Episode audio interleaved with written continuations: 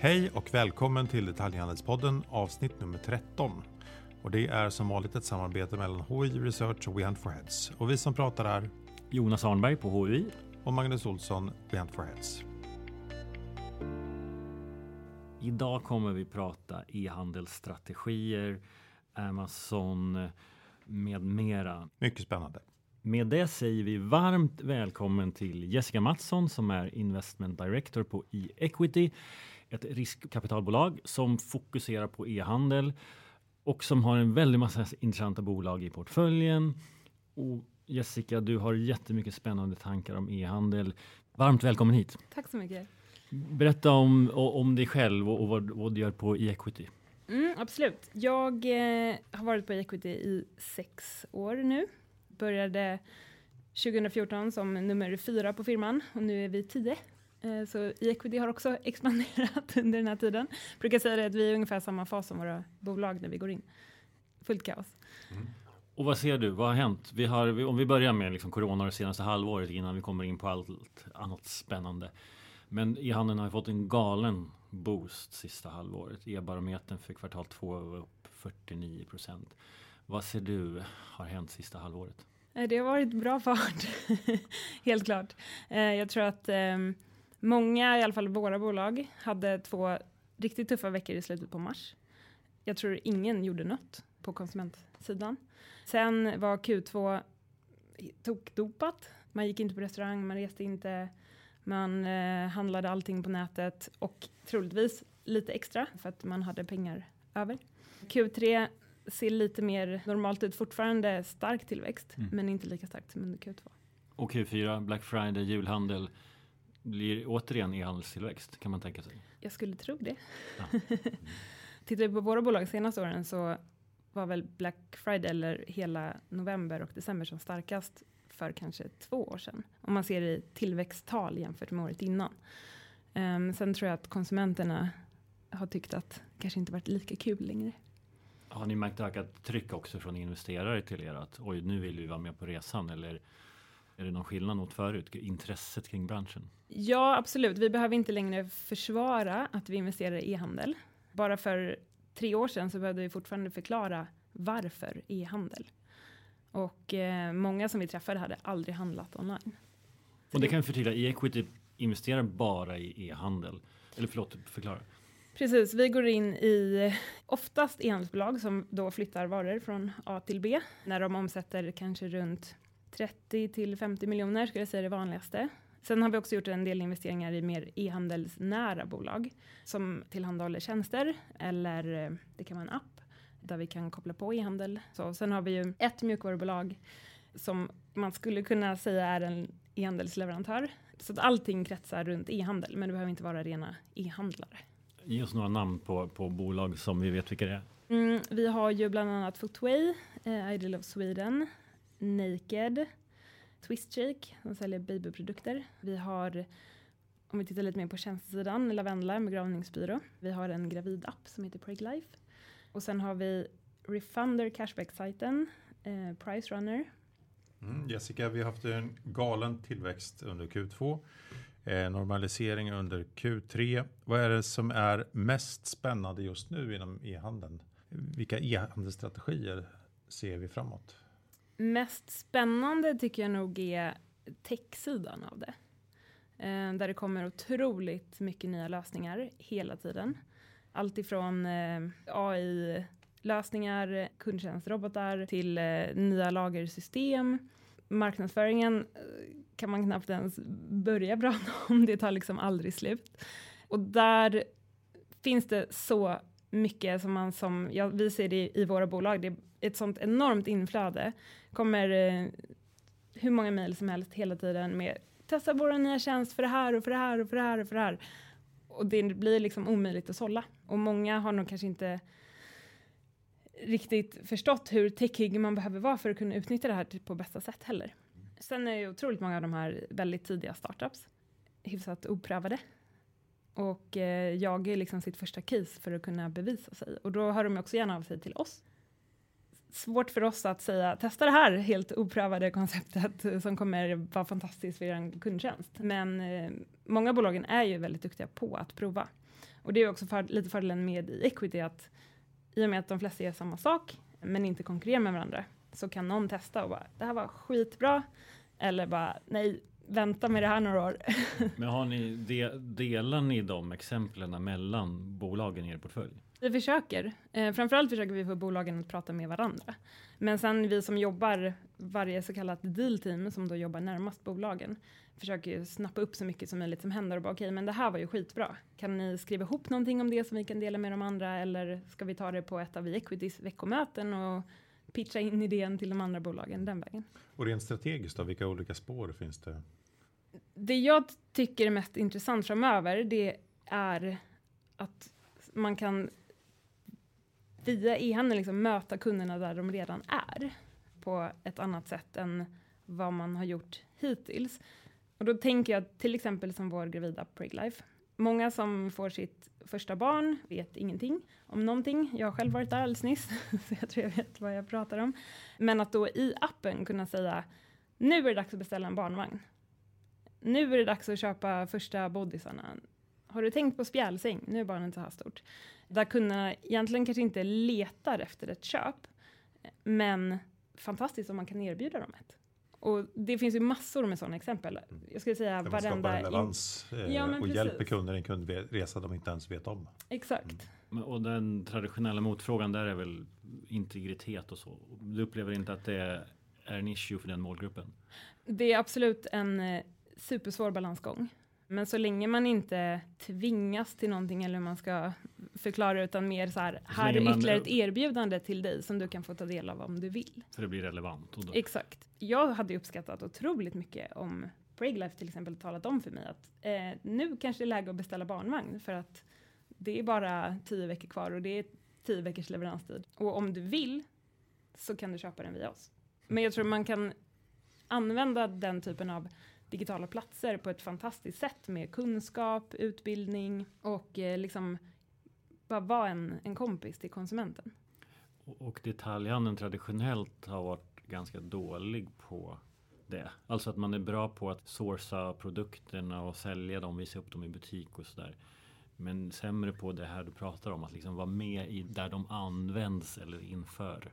Ja, jag skulle säga att många har säkert varit väldigt duktiga i butik mm. att utbilda och hjälpa till.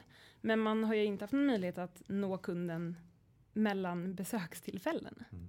Men är inte det också ett, ett, ett eh, litet symptom på att e-handeln i så fall utvecklar sig mot att vara mer situationsanpassad? Istället för att ha det här gigantiska utbudet som bara är jobbigt att välja på. Att man faktiskt är där och är relevant i en viss situation istället för att täcka ett jättelikt behov. Absolut, och jag tror att just relevans är liksom det absolut viktigaste ordet i allt det här.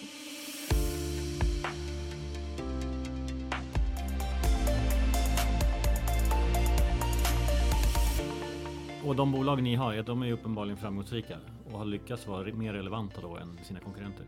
Ja, det tror jag absolut. Många har ju kommit med någonting nytt kanske. I många fall tar vi iDeal till exempel. Jag skulle vilja säga att de mer eller mindre skapade branschen, liksom fashion mobilskal. Mm. Innan så var det bara ett, ett skydd, nu är det mode. Exakt. Men de har också lagt grunden för en galen konkurrens antar jag, där det går att köpa många mobilskal som är billigare än deras. Verkligen. Man går in på Amazon och söker mobilskal, hur många träffar får jag då? Jag tror otroligt många. men, men absolut, eh, vi pratar väldigt ofta, är det bra att vara först mm. eller är det bättre att vara nummer två? Och jag tror det är otroligt eh, branschberoende. Men eh, Ideal har ju verkligen lyckats vara först där och sen fortsatt gjort det sjukt bra. Men tillbaka till, kanske inte relevans, men nyheter krävs ju då för att fortsätta vara intressant. Du är inne på bransch där. Alltså, om du tittar på e-handelns olika branscher. Böcker har kommit längst, typ hälften drygt av försäljningen går via nätet. Maten har kommit kortast. När vi stänger 2020 kanske vi ligger på 4% e-handelsandel. Vad ser du för skillnader? Finns det branscher inom handeln som är mogna och som ni som investerar i e-handelsbolag där inte längre är intresserade av medan ni tittar mer på andra? Hur tänker ni där? Vi gör det ju väldigt mycket lättare för oss om vi går in i en bransch där vi ser att e-handelspenetrationen är ganska låg och där vi tror att den ska växa mycket och fort. Vi har ju av den anledningen inte tittat jättemycket på till exempel böcker eller elektronik. Det finns ju så mycket annat. ja, senaste fonden gjorde vi tio investeringar. Så det gäller att välja noggrant. Och klädhandeln har ni varit inne ganska mycket, men de börjar komma upp i dryga 20 procent. Betyder det att ni kanske inte tittar lika mycket där nu då? Både ja och nej. Det finns ju en annan sida av kläder som växer superstarkt nu och det är de som är mycket mer hållbarhetsfokuserade. Så där tittar vi en del. Sen tror jag att 20 procent tror jag att det är väldigt mycket kvar ändå. Ja. Vad, vad, har du för tak på branscherna när du tittar på dem? Du säger böcker och elektronik, det börjar närma sig taket. Eh, eller ja, i alla fall en, en mognare tillväxttakt. Absolut. Jag ogillar att prata tak. Jag tror snarare att det beror på vilken tidshorisont mm. som man har. Men... Eh, kan det bli 100 procent? Varför inte egentligen? Ja, tillbaka till tidshorisonten. Mm. Vilken um, bransch har du på 100 procent? Apotek 2020? Precis. Nej. Nej. men jag tror, jag tror väl egentligen, det är klart att det är lättare för de branscher som är eh, typ apotek, livsmedel, eh, som ju i och för sig då ligger sjukt långt efter, men där man inte kanske behöver klämma och känna lika mycket på, på produkterna. Mm. Men eh, pratar jag med min syrra och hennes kompisar som är, de är ändå 27, de har liksom ett helt annat tänk. Jag kan ju fortfarande tycka att det är lite trevligt att gå i en butik. De är bara så här, varför ska vi göra det?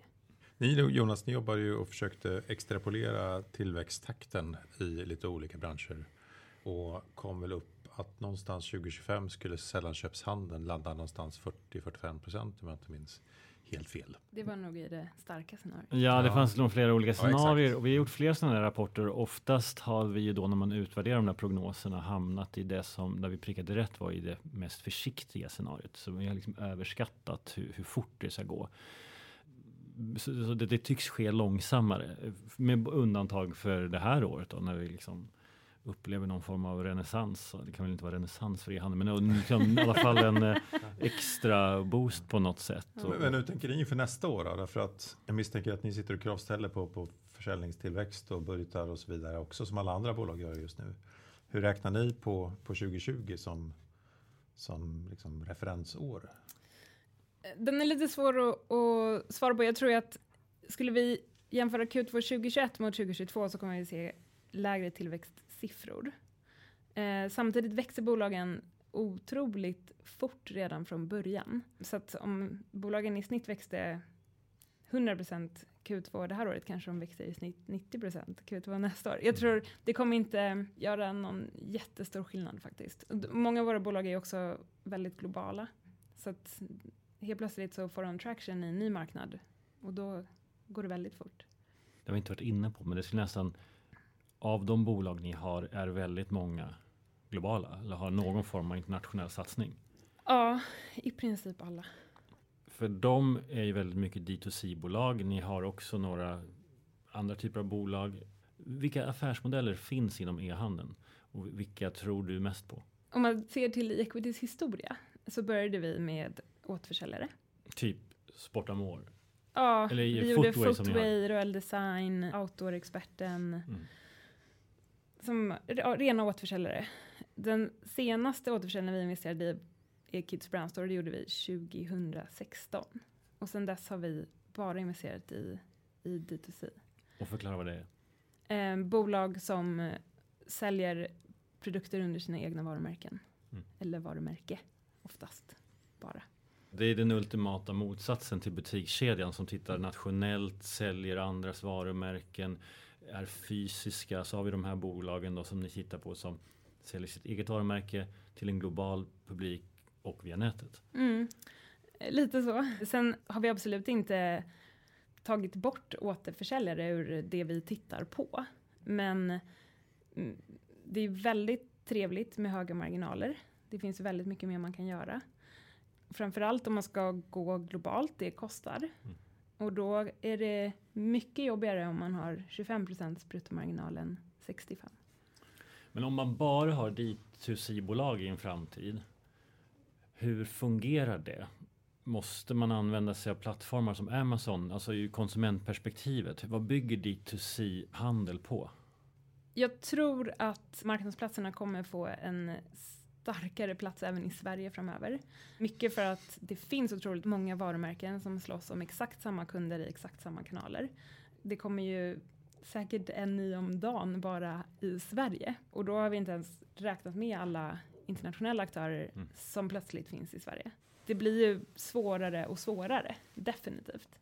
Och då handlar det ju kanske mer om ny typ av produkt eller det eh, finns otroligt mycket man kan göra i hur man kan synas mot kunderna genom att göra någonting helt galet som ingen någonsin har gjort. Vad, vad är det för något? För nu i vanliga fall nu så köper man annonsering på Google eller Facebook eller sådär. Men det börjar bli dyrt. Men du är inne på någonting annat. Givet att det är digitalt, det finns ju oändliga möjligheter att göra saker och olika sätt att marknadsföra sig på. Ja, men ta Nelly som är ett exempel som gjorde en egen serie. Det finns ju hur mycket som, här, som, som man skulle kunna göra bara för att fånga intresset.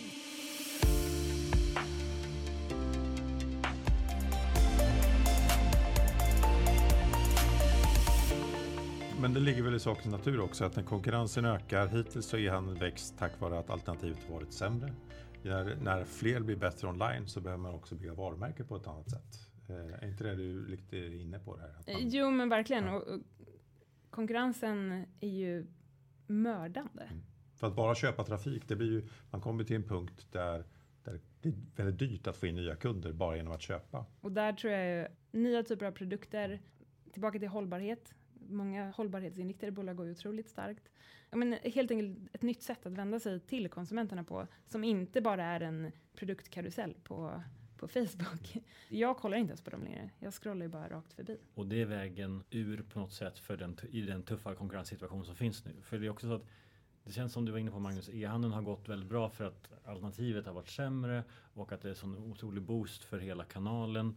Men nu ger sig både internationella aktörer som Amazon in här vi har en butikskedjehandel som ju än så länge inte är särskilt vass digitalt men som ju har många kund, stora kundklubbar, har varumärkeskännedom som fattar om hur man ska kunna börja använda det här. Så blir det en konkurrens därifrån också. Så liksom, e-handeln blir klämd både, både från kedjor som satsar och från internationella aktörer. Delar du den bilden eller är det fortfarande så att e-handeln är mycket vassare? Hittills ända fram till idag skulle jag säga att många som är digital natives är mycket bättre. Verkligen. Jag tänkte faktiskt på det häromdagen. Vi har handlat ganska mycket på Lindex på sistone för att, till vår dotter framförallt. Och eh, deras sajt såg ju helt förskräcklig ut fram tills för ett halvår sedan. Mm.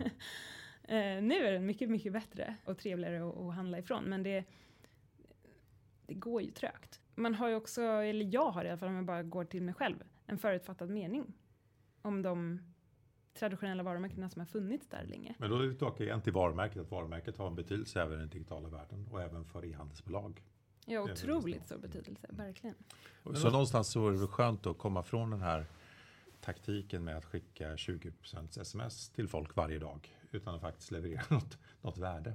Men du kedjehandel, förlåt Magnus, måste bara, det är inte din expertis, men vad är din bild av butikskedjehandeln? Varför lyckas de inte bättre på nätet? Väldigt bra fråga. Jag var på um, en föreläsning för några år sedan. Då var det en undersökning som var gjord just bland butikskedjorna.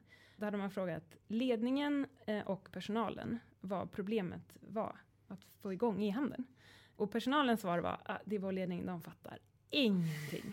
Och ledningens svar var, är det vår personal, de fattar ingenting. Kanske att kärnan till problemet ligger där. Mm. Ja, det är någon annans fel helt enkelt. Men du, i den här extremt komplexa världen då med direct to consumer, med traditionella e-handlare, extremt stark tillväxt, inte så hög lönsamhet i alla fall. Hur, hur värderar man bolag? Hur bedömer man vad ett bolag ska kosta? Hur bedömer man om man är färdig med ett bolag? Det är inte, det är inte traditionella värderingsmodeller som man använder, eller? Um, både ja och nej, kanske. När det kommer till de här D2C-bolagen med egna varumärken um, så har det nog senaste året blivit någon typ av standard på ungefär vad de borde värderas till. Sen är det klart att vissa har någonting speciellt som gör att det borde vara mycket bättre. Men eh, generellt ett eget varumärke som växer runt 50 till 80-100 procent och som är lönsamma. Ja, men det är någonstans två till fyra gånger försäljningen.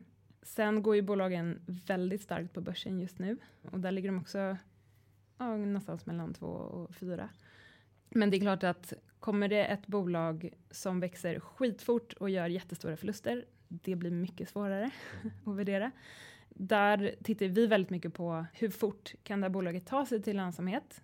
Finns liksom, jag brukar kalla det order economics. hur ser ekonomin ut i en order? Och vad är anledningen till att det bolaget är olönsamt? Och det kan ju finnas tusen anledningar. Men börjar man titta på per order, ja, men då får man en ganska bra känsla för hur lönsamt kommer det här bolaget kunna bli så småningom. Och det kan ju vara att man har gått globalt från dag ett och det kostar hur mycket som helst. Och det är därför som man är olönsam. Kanske är superlönsam i sin hemmamarknad. Mm. Och då har man lite svaret på den frågan. Där Vad finns det för andra nycklar i det där då? Det har med logistikfrågor, man, vilka nycklar ser du i den Order of Economics? Logistik, hela, hela fulfillment egentligen. Från att varan hämtas på lagret, eller egentligen från att den ligger på lagret. Marknadsföringen, superviktig. Vi tittar, försöker ju sia in i framtiden i, i alla nyinvesteringar vi gör och fundera på hur mycket kommer det kosta att köpa en ny kund när bolaget är, omsätter 100 miljoner, och omsätter 300 miljoner, och omsätter 800 miljoner. Omöjlig eh, fråga att svara på, verkligen. Men eh, se till att den kalkylen håller, även om man kanske måste köpa in en olönsam kund till slut. Alltså som är olönsam på första köpet. När är det dags att sälja ett bolag? Jättebra fråga faktiskt. Eh, tittar man på, på equity så finns det inget entydigt svar på den frågan. Men vi har ju någonstans outtalat att eh, bolagen vi går in i ska kunna omsätta en miljard. Sen är frågan om vi säljer när de omsätter en miljard eller när de omsätter 700 men fortfarande växer med 100 procent. Eller om det är värt att stanna kvar ett tag till. Om vi tittar på Eh, de investeringar ni har gjort och de ni tror på framåt så har du sagt att ni började med att investera väldigt mycket i återförsäljare, gick över till D2C och nu är du inne på mer infrastruktur, techbolag runt omkring handeln. Tror du att det kommer vara så att den, den femte fonden ni sätter upp inte ens har liksom handel i sig utan att det bara är en, ja, men infrastruktur runt omkring? Nej, jag tror att eh, majoriteten kommer fortfarande vara i handel. Det är det vi kan absolut bäst. Nu har vi gjort den här 50 miljoner till en miljardresan några gånger och det är ganska få förunnat mm. att få ha gjort det. Och jag tror ju trots mördande konkurrens eh, och allt runt omkring att det kommer alltid finnas bolag som gör det lite bättre än de andra och som kan komma med någonting som drar in eh, kunder från alla håll och kanter. Men du, riskkapital, ni är inte ensamma där ute. Det finns många riskkapitalbolag. Vad, vad är den genomsnittliga bilden hos en riskkapitalaktör på e-handel och detaljhandel generellt skulle du säga? Just nu känns det hett, men så har det inte alltid varit. Och, och vad tror du framåt? Nu har inte jag varit i den här världen allt för länge, men eh, min uppfattning är att det har sett som ganska tråkigt med handel överlag. E-handeln har lite grann vänt på det. Eh, framförallt D2C-bolagen som har visat att de kan växa väldigt fort och samtidigt vara ganska så lönsamma. Och då är det klart att det blir ett annat intresse runt det. Plus att den här globala möjligheten som finns tack vare e-handeln gör ju att det blir väldigt mycket mer intressant. Sverige är en ganska begränsad marknad i sig, men med ganska enkla grepp så kan man finnas i 90 länder. För det är intressant. Vilka typer av, av svenska bolag tror du är relevanta, om vi nu använder det som ett, det, det, är bra att vara relevant på den internationella scenen. Du menar relevant för? Relevant för att expandera utomlands. Eh, oj. Um, det enda vi egentligen tittar på som ju, vi vet att det blir svårt, det är när det är allt för stora saker. Frakten blir orimligt dyr. Mm. Eh, och då finns det för många inhemska spelare som kan ta mycket lägre pris för frakten. Vi, eller som e-handlare skulle man behöva lägga på en fraktavgift. Um, och då har man plötsligt trollat bort sig själv någonstans där.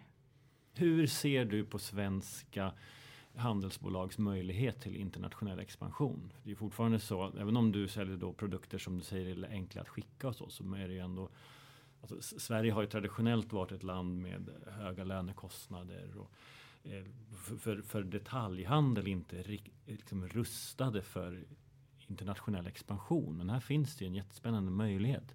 Verkligen, jag, jag tror det finns alla möjligheter eh, för svenska bolag. Vad ska man göra? Alltså, vad är nyckeln till eh, internationell expansion? Dels tror jag att man har ganska mycket med sig som svenskt bolag i form av eh, trust, i form av design, känsla. Vad vi har sett i alla fall uppskattas enormt utomlands. Och sen att det är en väldigt hög kompetensnivå i landet. Det är många som kan göra det väldigt, väldigt bra. Tack vare att väldigt många kan väldigt mycket om e-handel. Det också, finns det också ett skifte i att det finns fler unga människor idag som har någon form av globalt mindset redan från början och att man tänker större än, än Sverige? Det tror jag absolut. Um, och det har väl väldigt många sagt eh, innan jag säger det nu, men tack vare de här stora svenska bolagen som Spotify, som Klarna, som iSettle så har man liksom inga gränser som svensk. Det är bara, det är bara att köra.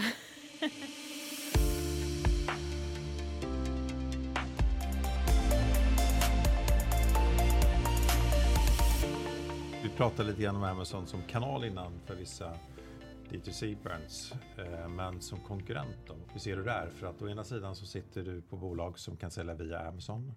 Å andra sidan så kommer Amazon göra någonting eh, på sikt. Eh, Frågan är vilken horisont vi har där med den svenska e-handelsmarknaden. Vad, kommer det att, att öka digitaliseringen ett nivå till och därmed gynna e-handeln? Eller kommer det skapa tuffare förutsättningar för att vara en, en traditionell e-handlare? Jag tror definitivt att det kommer bidra till att öka e-handeln i stort. Jag tror dock att eh, innan man har en fantastisk leveranslösning på plats så vet jag inte hur fort det kommer gå. Mm. Ja, men det tar ju två, tre år eh, ish säger ju alla. Eh, att man kommer köra från Tyskland och sen kommer man att växla över på ett eller annat sätt. Att det är ju, en, det är ändå en, en horisont som är, det är snart, vi är snart där. Mm. Absolut. Mm. Sen tror jag att eh, det kommer, som svensk, eh, i alla fall min uppfattning är att man, man är så van att handla från sina, sina varumärken som man känner till och är, är trygg med. Eh, jag tror att så vi inte det om Lindex och Kappahl och, och H&M för några år sedan också? Att vi därför inte behövde handla online?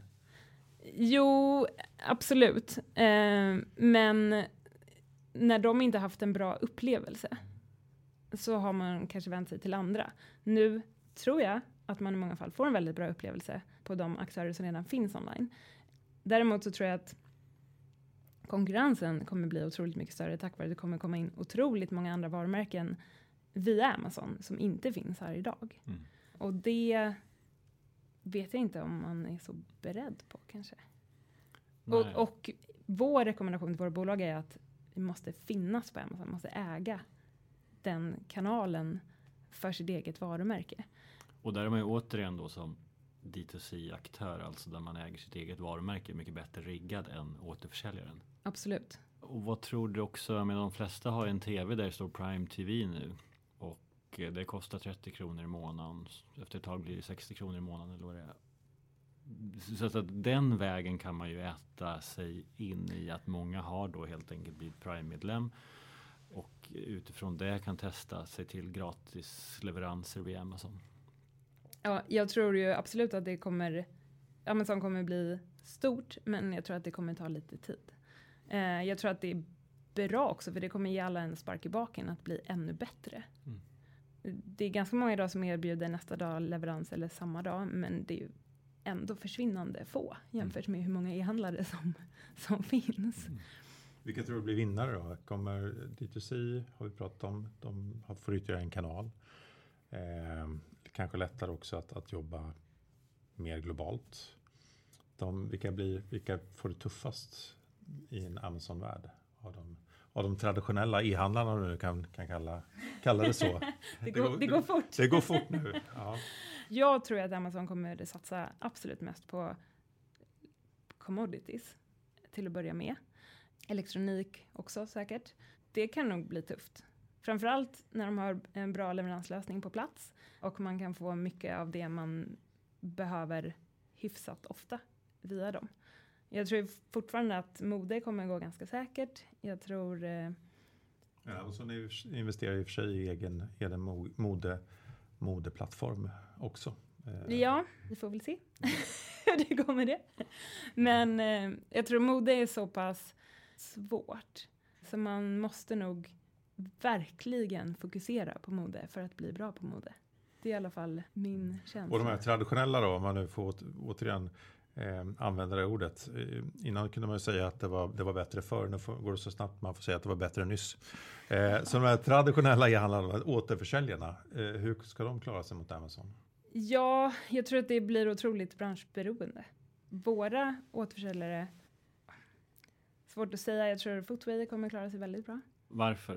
Vi förstår att du vill försvara dem, men alltså, om man tar som en generell varför ska en aktör som säljer andras varumärken göra det bättre än Amazon? Om man tittar på Footway idag, de är absolut bäst i vår portfölj på leveranserna. Eh, de har börjat bygga ett community där man får otroligt mycket information om ett par skor som man tittar på. Eh, de ligger väldigt bra prismässigt. De har också byggt eh, sitt varumärke väldigt starkt. Jag tror för deras del, och hoppas i alla fall, att det inte kommer störa dem jättemycket.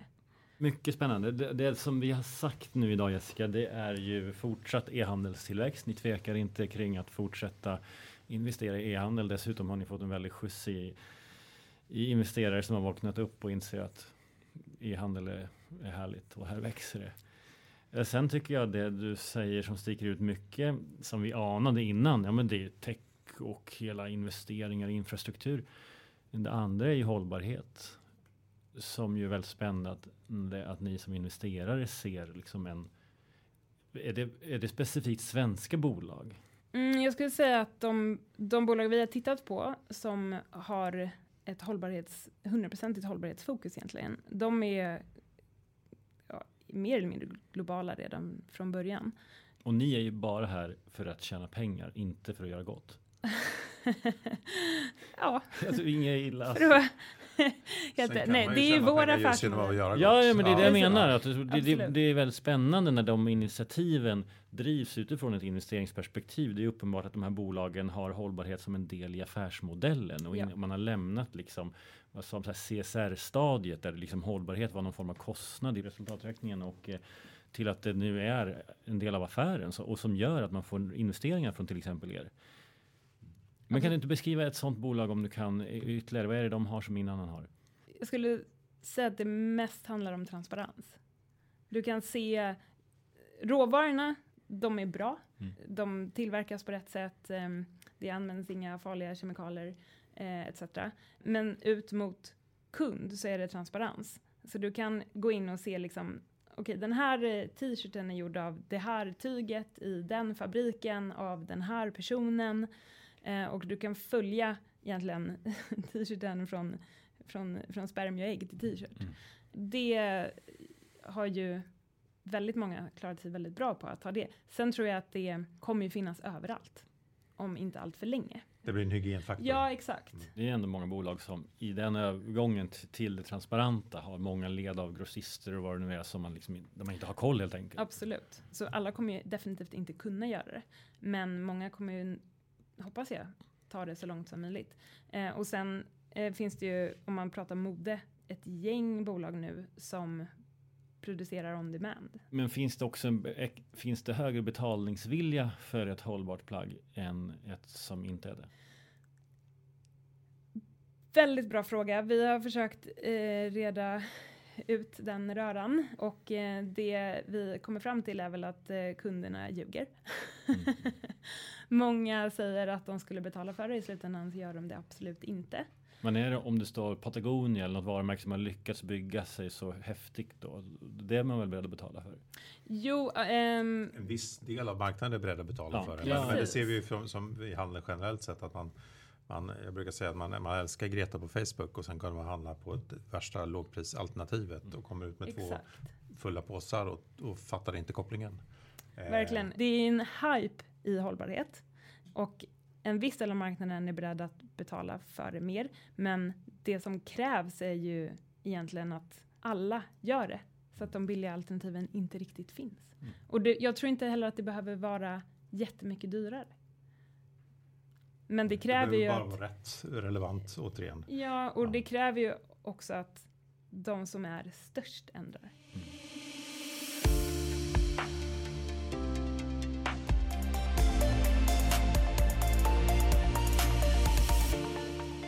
Då är vi inne i oktober och vi har kanske det hetaste e-handelskvartalet framför oss, eller det som är kvar av det hetaste e-handelskvartalet med både Black Friday, vi har julhandeln, vi har dessutom en eh, högst trolig Amazon-etablering. Hur tänker ni nu? Våra bolag är i vanlig ordning väl förberedda och har jobbat hårt sedan i september med definitivt lite olika strategier. Men Q4 är ju superviktigt. Men, och vad har man jobbat med? Vad är man orolig för och vad är man mer? Vad är det man ser fram emot? Såklart se till att ha rätt produkter i lager. Se till att eh, staffa upp där det behövs på lager och kundtjänst. Var redo med content och marknadsföringsmaterial. Många handlar ju på Black Friday för att det är rea såklart, men det finns ju också en chans att finnas med i den svängen utan att för den skulle ha 50% på allt. Mm. Och tänka till hur kan man använda att alla vill handla snarare än att bara sänka sina priser. Upplever du att det går mot det och att man har en smartare prissättningsstrategi eller, eller överlag en strategi med Black Friday i att fånga nya kunder eller vad det kan vara? Absolut.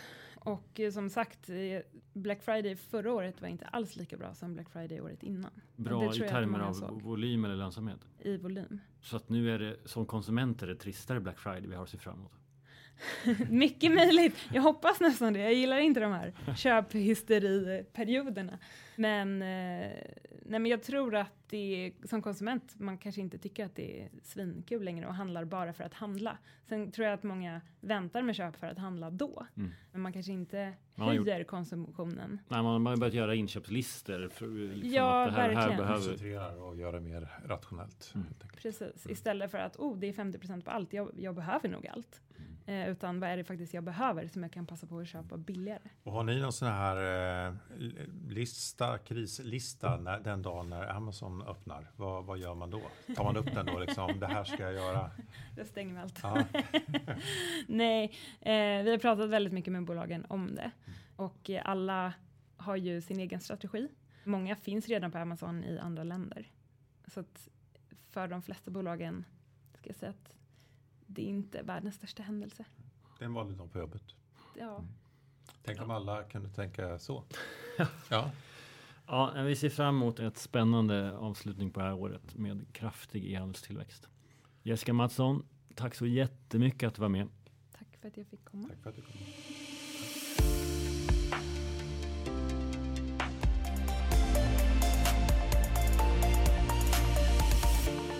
I och med det säger vi stort tack för idag. Hör av er minsta fundering på nya avsnitt och så vidare. Det vi har laddat upp för inför hösten här är en diskussion om cityhandeln med fastighetsägarna. Vi kommer träffa Fodora och prata citylogistik och servicehandel med mera. Vi kommer också träffa Interflora. Eh, så att många spännande avsnitt på gång. Absolut och supertack för att ni lyssnade. Tack.